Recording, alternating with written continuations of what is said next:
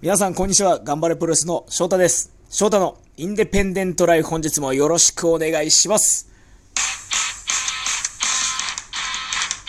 はい、今日は、ついに、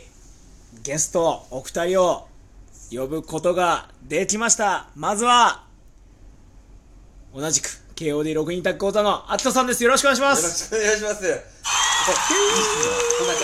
自分が聞いてた番組の裏側見てる感じいで、やそんなものすごくそんなもこんな手作業でローカル、そして、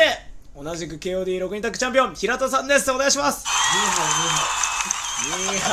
島谷風の挨拶ねあいつ、ニーハオってよく言ってます、ね。ニーハオ はい、というわけで今日は KOD6 人タッグチャンピオンの我々若手通信3人でお伝えしたいと思います。よろしくお願いします。お願いします。お願いします。はい、まあ我々ね、無観客試合でベルトを取りまして、そうですい。まだにお客さんの前に出ていないという。そうですよ。もうお客さんの前では一切こう、試合をしていないしてないまあ、今度、まあ、これ今収録してますのが若手通信で DDT フーズドロップキックのオンライン営業を終えた後に、ほろ酔い気分で我々喋っておりますけども、はいこの週末ですか、はい春日部で初めて、まあ、お客さんの前で VS 純烈という純、烈、そうそう秋山純ですよ。ね、いきなりおいき なり純烈だそうですよ純烈です忘れてた秋山、大石、岡谷組若です谷よ。組とやべえな友人が、まあ、あるわけなんですけども、まあ、それ以前はねもう一切お客さんの前に触れずと知らぬ間に6位タ講座になって聞いたことになってそうでて。すねという中もう気づいたら1ヶ月経過しましたけどもでお客さんの前に出るのに王者が6人揃ってるのにあ3人揃ってるのにノンタイトルなわけですかまあ今回はね、はいまあ、ここは負けれないとらい負けれうないです状況でございますけよど、負けれないって言っても相手 AJ ですからそれねが秋様順ですから恐ねろしいですよ本当にもう毛利さんこれに勝ったらそういうことですよねみたいなつぶやいて確かに本当にねそんな甘くないぞこっち負けても挑戦さ せないぞえそうですあもうの我々はタねイトルマッチ以外負けてもいいと思ってまいすや僕もそういうタタイプのレスラーですからタイトルマッチで負けなければいいっていうのがそうそう僕もねそうなんですよ平田さんもそうだな、そんな甘くないぞ挑戦にそうはそうなんですよだってやっぱプロ野球って140試合あるじゃないですか別に140勝しなくていいんですよソフトバンク140勝してないですからしてないそう確かにここぞっていう時にかかん勝たなきゃいけないんでそれがもうそれがもう我々が培ってきた経験なんでそうですねここぞでは負けないですそこで負けないここぞで負けないリック・フレアのようなチャンピオンを目指していこうと思うんですけどいやーでも無観客試合からもう1か月ぐらい経ちましたけどもあまだ1ヶ月ぐ1らいですかヶ月ぐらいですよ一ヶ月11 11月月のの放送のやつですからねあれあれ11月の13とか4とか13とか14とかあらーつい最近だじゃんつい最近だ最近でしたけどつい最近ですよいかがでした平沢の時の試合はあの時の試合ですか覚えてますあでも坂口さんにビビってたのは間違いないですけどいやでもビビってたけどちゃんとねじゃあバックドロップぶち込んだんであいいバック、ねへそで確か投げに確かなんかうんすごい粘ってくれてましたねへそで投げるバックドロップを最後ね坂口さん抑えてましたねそうあの写真写真に決定の瞬間が押された写真で知るっていう必死だったんですねあれであ平田さん抑えてくれてたんだって知りましたけそれで雁之助クラッチで翔太さんがねくるってもらっどいてやいやもうガンクラはもうガンクラなくして今の僕はないですからありがたい技でしたよ本当にいや秋田さんがね意外にやっぱいるっていうのがね6人タッグとしてあの僕いいなそうとで思いますしねた6人タックの立ち回りはあのーうまいと自分では思ってるんですよおおいやだから僕もそうなんですよ6人タッグは僕得意なんで6人タックそう僕も得意なんですよ僕も6人タッグ得意です、あのーはい僕は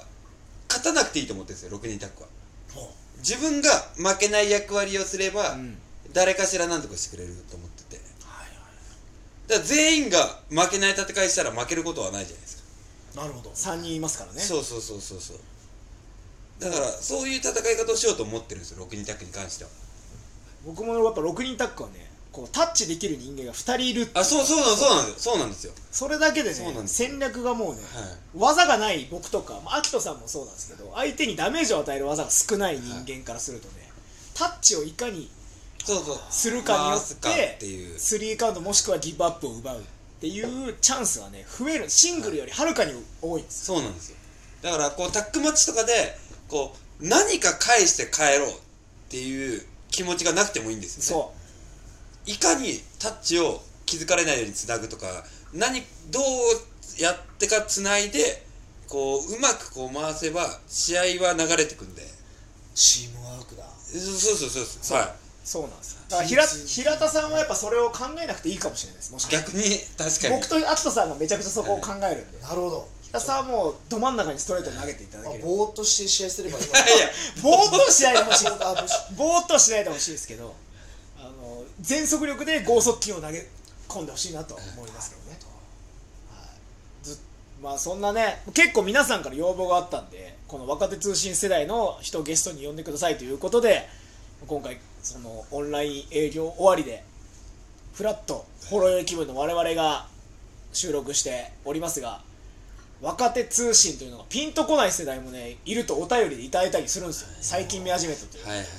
あねまあ若手通信というのは DDT の若手の世代を、まあ、こう上げるという意味で若手だけの中,、中心となった交流をやるということでですねブログなんかでも2010年の1月から始まったはい、2010年11 11年とやっていたんですけど、はいまあまさにねそこのメインイベンターとしてリングに上がっていたのが平田さんなわけですよだって最終興行は平田和樹対石井圭介で終わってますからね私若津のメインはなんかちょこちょこやってたやってますやっていますや平田さんのイメージですはいなんかこうねそのほら本来なら当時キャリア12年3年の人間が DDT のメインの大メインの試合はやれないけど若手通信ではメインをやらせてもらってるっていうね貴重な経験をできるっていい舞台だったと僕は思ってるんですけどまあ、そこで育ててもらってねそうそうそうそうそう結果怪我して復帰して T2 ヒーでください平田さんはそうかもしれないだからぼ僕の中での若津のやっぱメインに出てた人っていうのは、まあ、安倍ね今度若津工場出てくれますけど、安倍さん石井さんもそうですけど安倍石井平田さんとやっぱね風磨なんですよ風磨うん妻木っていうああやったなあ、ここがやっぱりねやっぱ平田風磨ってしばらくやってないじゃないですかうんやってないですでねもなんか若津でやってますよね若津では戦ってますね、ですよねなんか平田風磨をちょっだって若津がある間にエキビシエキシビジョンやってデビューしてる2人なんですよとああこそうエキシビジョンそうですね、ん妻木さんとやってたなそうそうそうで若津の間やってる間にデビューして若津の興行でメインをやってるような人間なんですよドンピシャ世代ってことですねザ・若津だザ・ザ・ザ若津若ザ・若津そう一応今度のね1月の若津でメインで六人タック6ね人タッグ、まあちょっと組み合わせはまだはい未定ですけども風磨も入ってるんで組風磨は今度もう MMA で出ますからね、うん出ますねあでもちょっと平田さんの2点クイックインテットに影響された可能性ありますよ